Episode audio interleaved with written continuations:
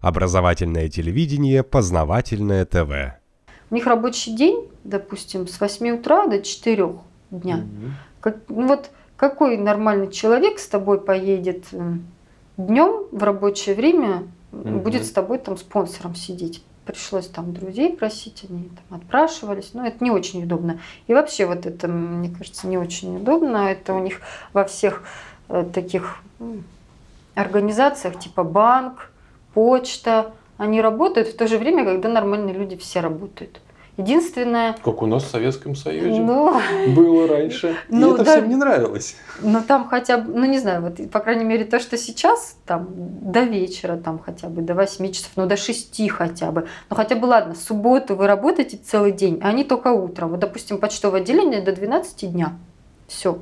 Вот если женщина забеременела, нету никаких декретных, уходит в основном уже перед самыми родами, рожают, и где-то через ну, месяца два, когда ребенку обычно выходит на работу. То есть дается, э, в частности в этой фирме, три месяца на все про все.